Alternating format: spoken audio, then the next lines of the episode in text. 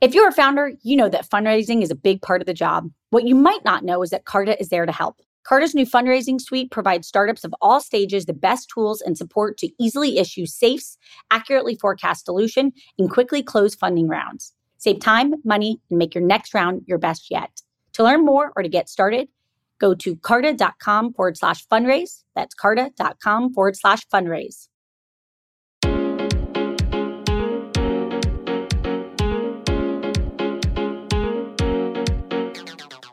Welcome to Inc.'s The Founders Project with Alexa Von Tobel. I'm Alexa, the founder of LearnVest, author of New York Times bestselling book, Financially Fearless, and second book, Financially Forward.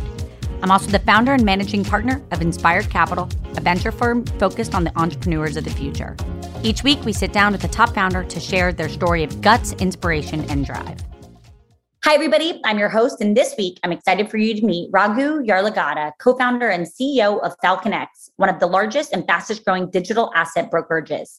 Raghu started FalconX in 2018 to meet the growing institutional demand for digital assets and has since scaled to grow the company 30 times in net revenue year over year. FalconX was most recently valued at nearly $4 billion. Raghu is an engineer by background and passionate about building products that create value. Prior to FalconX, Raghu held product leadership roles in Google. He was on the Chrome OS team and led efforts to scale Chromebooks to over 3 billion in revenue for Google and its partners. He started his career at Motorola, laying the technical foundation for many popular video streaming services such as Netflix and YouTube. Raghu holds an MBA from Harvard Business School, as well as degrees in machine learning. And with that, I want to welcome Raghu. Raghu, first of all, I'm so excited to have you on today. I've been following FalconX for a while, and so let's just, for everybody out there that's listening, let's start with the basics. What is FalconX in your own words? And give us a bit of the aha moment since you really founded it in 2018.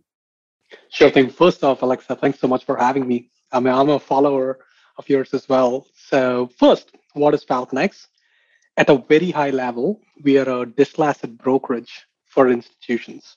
So, we exclusively serve a very diverse set of institutions, all the way from some of the largest hedge funds on the planet, asset managers, retail aggregators, payment processors, to crypto native funds. So for this diverse set of institutions, we do three things as a brokerage. The first thing, trading.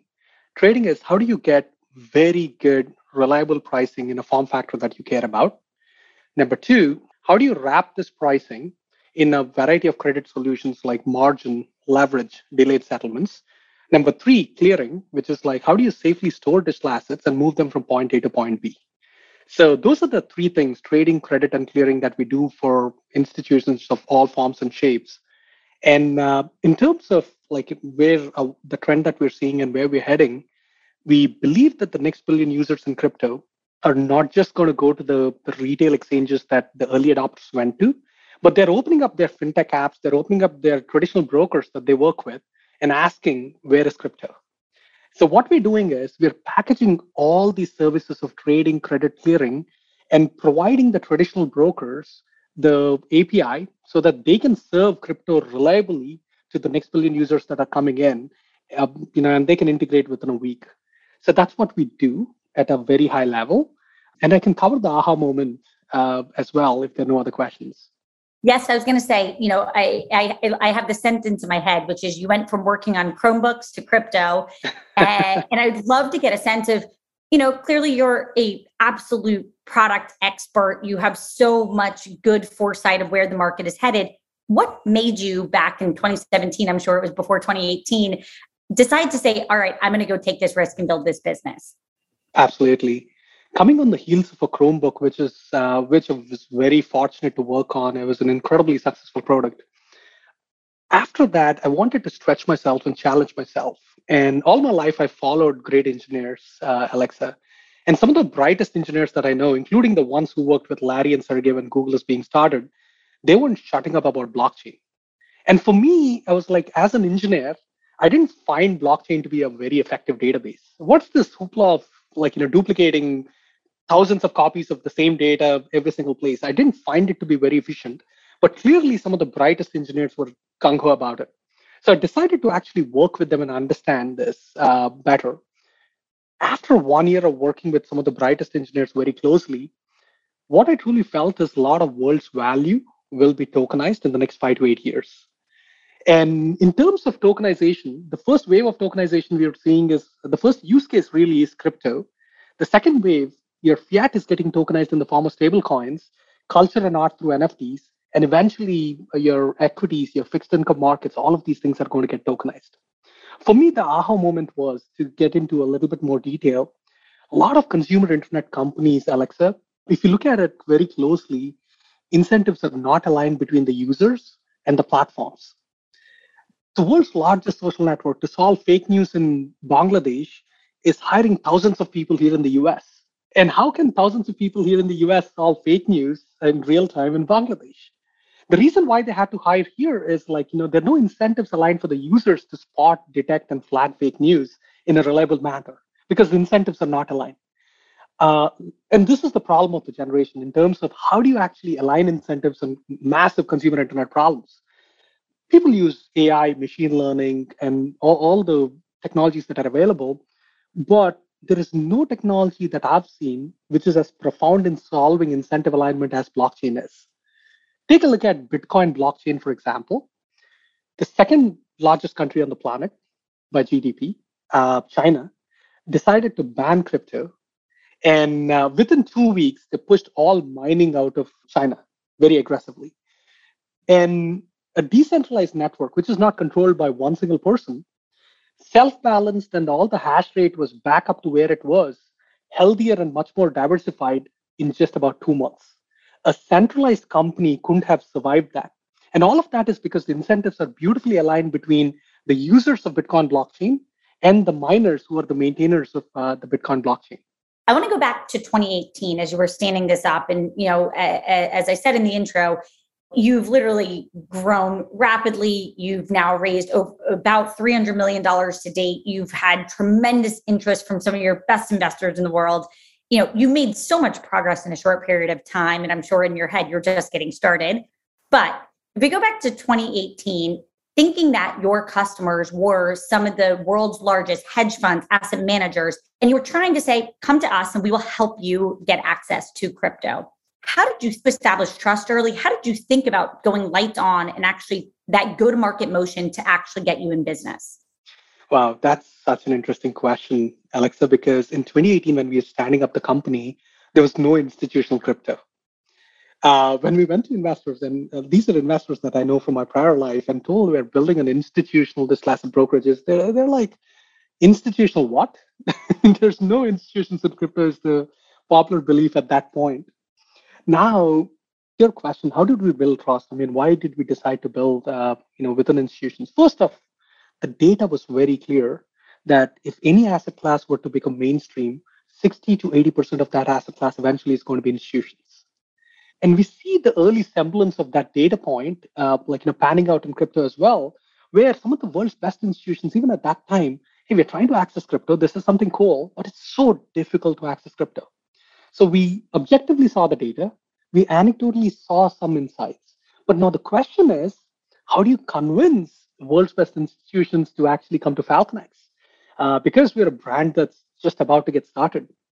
And I think the most powerful thing, Alexa, in one of your interviews, you said this elsewhere as well. The most powerful thing is to sell the vision and the inspiration.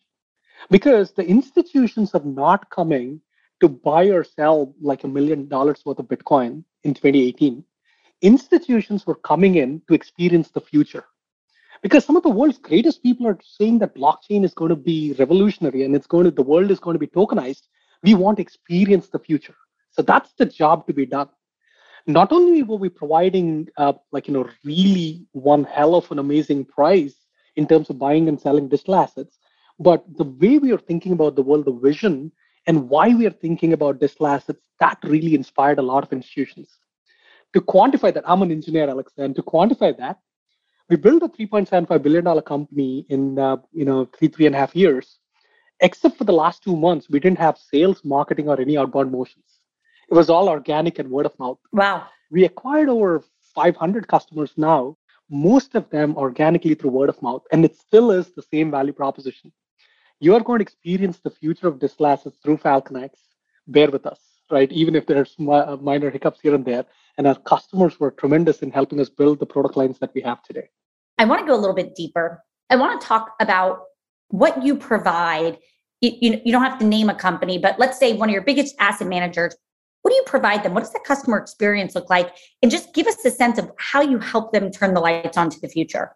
Uh, absolutely. I'll break that into the short term and the long term. In the very short term, I'll, I'll paint the world without FalconX and with, uh, with FalconX.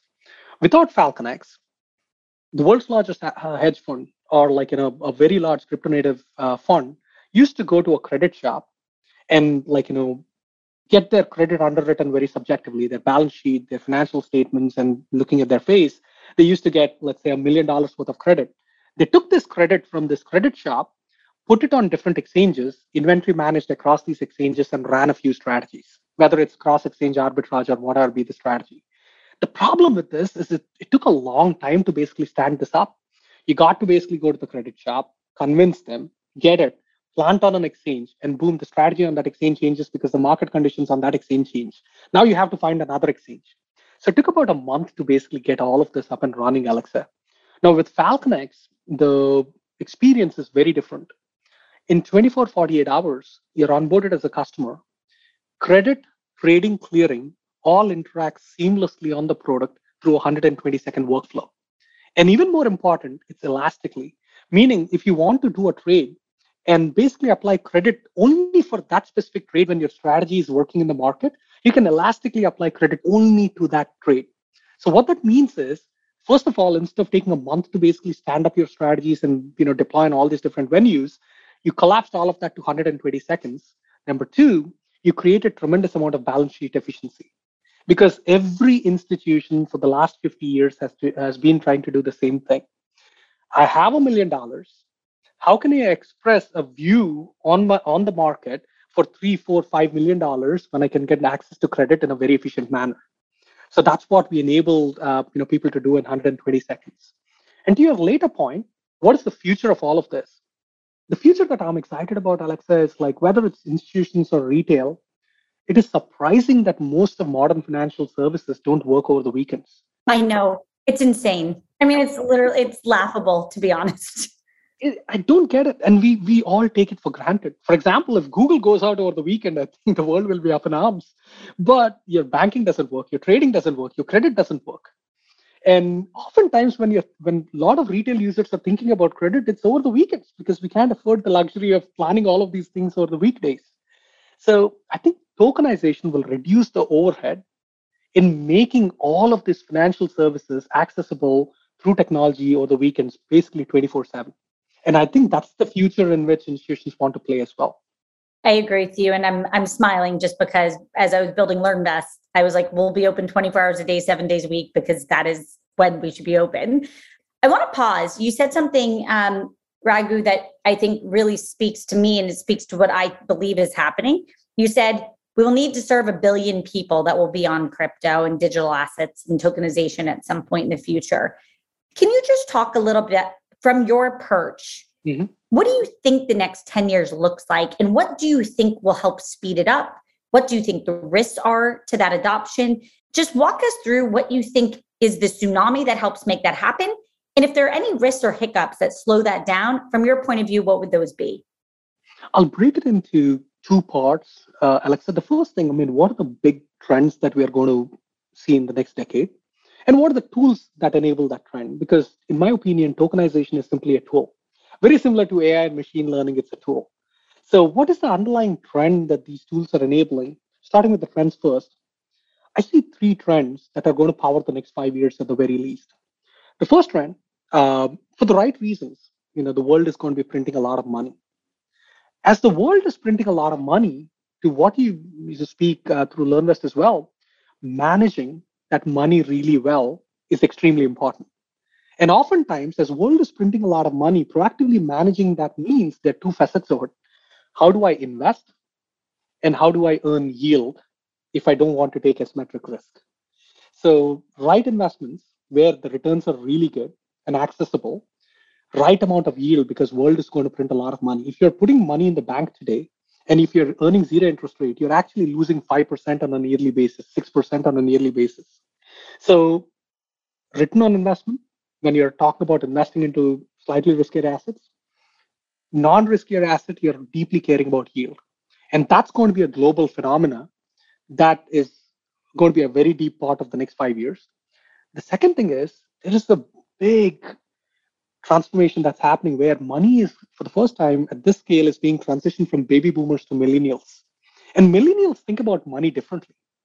So one aspect of money is like, you know, millennials care about is like, you know, activism, a little bit of activism, a little bit of entertainment, a little bit of hands-on management. Now, for the first time, finance is mixing with entertainment. It's a very profound thing. I'm not saying it's a good thing or a bad thing. It's a very profound thing. And even without crypto, you saw that happen with GameStop. Now, entertainment and finance are mixing, and millennials, as they're coming in, they, they look at money differently compared to baby boomers. Last but not the least, we already discuss, uh, discussed this. The fact that you can do something on the weekend is outdated. So if these are the three big user needs, I think tokenization really aligns well with all the three things. First and foremost, yield generation, simply because of the volatility and the global construct of uh, you know tokenized you know systems. Because of volatility through engines like FalconX, that volatility is generated to yield. And whether it's institutional or retail customers, they deeply care about getting yield, beating inflation. They deeply care about having access to assets that can actually give you good returns. So that's one aspect of it. The second aspect of it, entertainment, right? I mean, if you look at tokenization specific to NFTs, there is a clear aspect of entertainment baked into it. So that's another reason why tokenization is going to be accelerated. And the third thing is like tokenization will actually enable the last retail user in a developing country who never had access to financial services get access to financial services for the first time. I come from India, and there are about four to six national banks in the last 70 years, half or more of them went bankrupt multiple times trying to reach the base of the pyramid. Why? Because the financial infrastructure is too expensive in terms of an overhead to reach the bottom of the pyramid. But with protocols like Compound, you, you and I can create thousand checkings and savings account for every human being on the planet tomorrow. So I think that is also going to be a very powerful thing in terms of the next uh, decade. I want you to spend a little bit more time on that last point, which is that with a protocol like Compound, you could open tens of millions, billions of accounts quickly. That is a profound point right there. Can you just spend a bit more time on that one? Absolutely. I come from a state called Andhra Pradesh. There are hundreds of farmers who commit suicide every year, uh, like you know, especially when during the drought years, simply because they don't have access to financing systems. And it's a very simple financial engineering problem that can be solved in terms of a weather based farmer needs access to temporal loan so that he can grow his uh, the crop and pay it back after X amount of time. The very basic financial need. The second need is after harvesting that crop, the little amount of money that the farmer makes, he or she needs a bank account to safely store. And if the world is getting inflated, not only safely store, but get yield to at least beat that inflation, right? That is the basic need that's there. Now, for a bank to basically open a branch account in the remote village in India, staff it, and have this overhead of paperwork to actually physically manifest all these accounts and manage, maintain, and solve for corruption, it's incredibly hard. Versus, thankfully, because of the uh, proliferation of uh, the internet and the mobile devices, Mobile phones are everywhere. Internet is everywhere. It's cheap.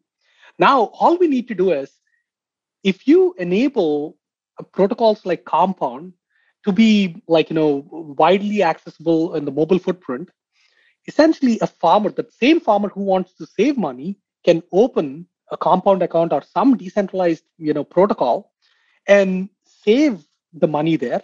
Not just save the money, with a flip of a button, can earn interest by lending that money out in a very safe, collateralized way. As a result, you have multiple bank accounts, you're earning yield, and the money is accessible to you 24 7, all with a 50 rupee internet connection on a monthly basis. I want to transition um, to one last question on just like the future of where this is all headed.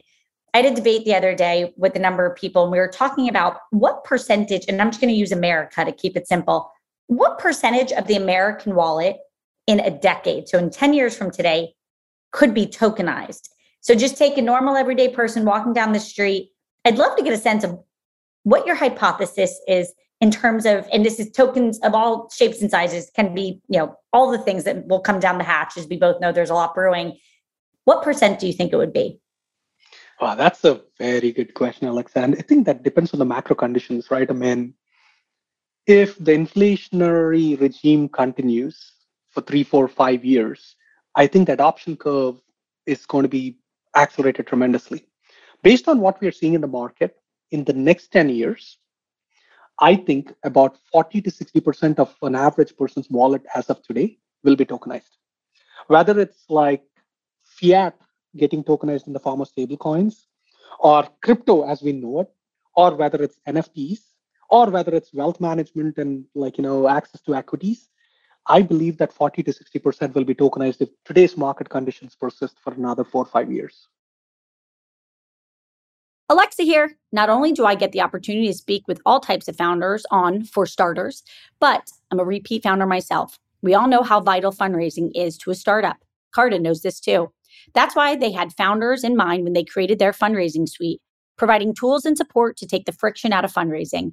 They save founders time and money, allowing you to focus on your goals, not the admin work needed to close a round. From simply issuing safes to quickly receiving funds, Carta Fundraising Suite helps their cap table customers raise a better fundraising round. To learn more or to get started, go to carta.com forward slash fundraise. That's carta.com forward slash fundraise. I want to cover a few more topics on everything that you have such a unique perch sitting at FalconX, which is not only thinking about, you know, you serve the big enterprise customers, which ultimately care about serv- servicing, you know, the the the the everyday customers like you and I. And so you have to think about all of it. So I'm like truly deeply excited about picking your brain.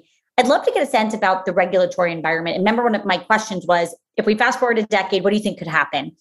What do you think is possible? And what you just said is unlocking World Bank accounts truly to everybody. The fact that maybe 40 to 70% of an everyday person's wallet is tokenized. The fact that we are going to provide 24 7 access to financial services to everybody on the planet. Things that just intellectually we almost take for granted, but that, you know, I remember the day I opened my first crypto account saying, oh my god i can trade all night long this is so fun um, i also had to go to bed i was like go to bed alexa um, but there's things that could slow down this vision. Mm-hmm. For you, what are the key risks? What are the things in the regulatory environment? What are the things that you think could put, you know, stop guards or slow down the rails of, of this moving train?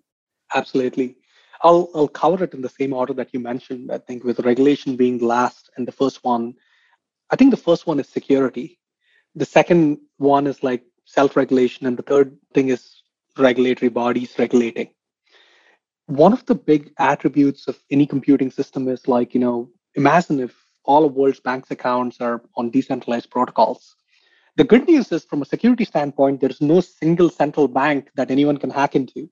But the not so great news is you can hack a lot of small users who are not following the best security practices. So security is becoming increasingly important in terms of educating the end user in terms of modern security best practices extremely important. I couldn't agree with you more. Absolutely important. And the security hygiene is something that we, we got to start teaching our kids in schools. So number one security is uh, definitely top of the mind. Number two while we wait for regulation around the world to be globally coordinated and uh, very well aligned and monitoring uh, the tokenized world the interim phase is what I call the self regulatory phase. The onus is on every major participant who's having the privilege to build uh, today to actually do the right thing, even if the book doesn't give you an answer on every question that there is. Because if you miss common sense and if you basically get short term greedy, you're selling the future of your own company. I mean, forget stealing from someone else. So I think the self regulation is something I wish to see more of that there's some basic principles, right? We never, none of us want to touch blood money. And like, you know, there's so much money to be made in a healthy way. Why do we want to focus on any of those things? So self-regulation is going to be number uh, two. The third thing is regulation.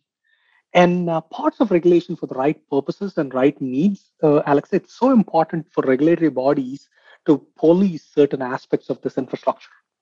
We can't expect like, you know, everyone to be an absolute best actor all the time so it's very important for regulatory bodies to basically come in, but at the same time, not put the entire swath of traditional code that was built for traditional systems, right? The, traditional tax code, traditional KYC AML code, and just apply verbatim to all these tokenized systems, which are completely a different mindset of thinking.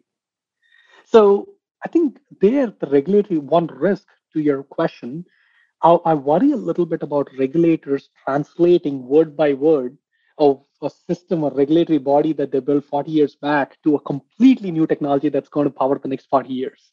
So that is a small risk. But the good news is, uh, as China banned digital assets, US took the stance of like we're not banning, we're not we're regulating. As a result, a lot of that industry participation started. Still in the early innings, but we'll have to see how that evolves. I thought that was really beautifully said. We need security hygiene, we need self regulation, and then we need to focus on how the regulatory bodies have modern thinking against this truly fundamentally new systems uh, through which this this future operates. Raghu, I want to transition a little bit to you. You again have had a really storied career, and now you're in this moment of truly a, a pretty big, beautiful swing to move us into this modern world. Did you always know you were going to be an entrepreneur? Tell us a little bit about growing up, and is is where you're sitting today. Was it obvious? in hindsight, it may be, but no, it's not obvious when I was a kid. My father is a doctor and my mother is a teacher. And um, both of them today are entrepreneurs, but not while I was growing up. Now, very similar to you, I went to HBS as well, uh, Alexa. And when I was going to HBS, I think the dream was uh, it's not just Raghu going to HBS, it's the entire damn family is going to HBS because everything that I'm going to learn, I'm going to basically have a Zoom session over the weekends and then let's let's cover it all. Now, wait, I love that I'm smiling so. By the way, I'm also holding this mug, which is hilarious. Um, I love, I love that everybody in your family went too. Keep going. so, growing up, I mean, it was uh, just a tremendous experience. I had a, a beautiful childhood. Very early on, my dad, who's a doctor, who said, "One thing is very clear, Raghu. I don't know what you're going to do, but you're not going to be a doctor because you don't have the knack for it." I was like, okay, great. you know, as long as you're like, I can do anything that I want. And I was fascinated by engineering, right? I mean, uh, television specifically fascinated me. So my undergrad, my exchange, and my first master's degree was all on video image processing. And it was a lot of fun and there was a lot of support. And uh, to your question on how the entrepreneurial bug came in, it's more about like, you know, you, you see a future and you have a dream of how the world should operate and you're so eagerly hoping that someone else is doing it and moving it forward. But sometimes there's simply gaps. It's like no one is doing it and this should be done. Come on i mean this is a very important building block for what the future is. I think that fervor really pushed me towards entrepreneurship. Not just that after me going to hbs and like you know fortunate to have gone to hbs in the first place though i call it the dark side because it takes away a little bit of risk risk appetite from you totally. I dropped out though. Remember, I dropped out. Yeah, because you continued your risk streak. You started the company right after.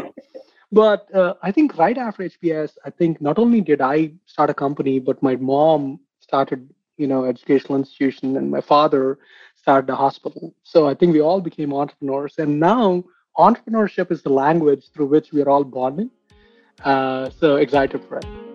First of all, Raghu, this has been amazing. I truly, it, it's so fun to have been finally able to connect and meet.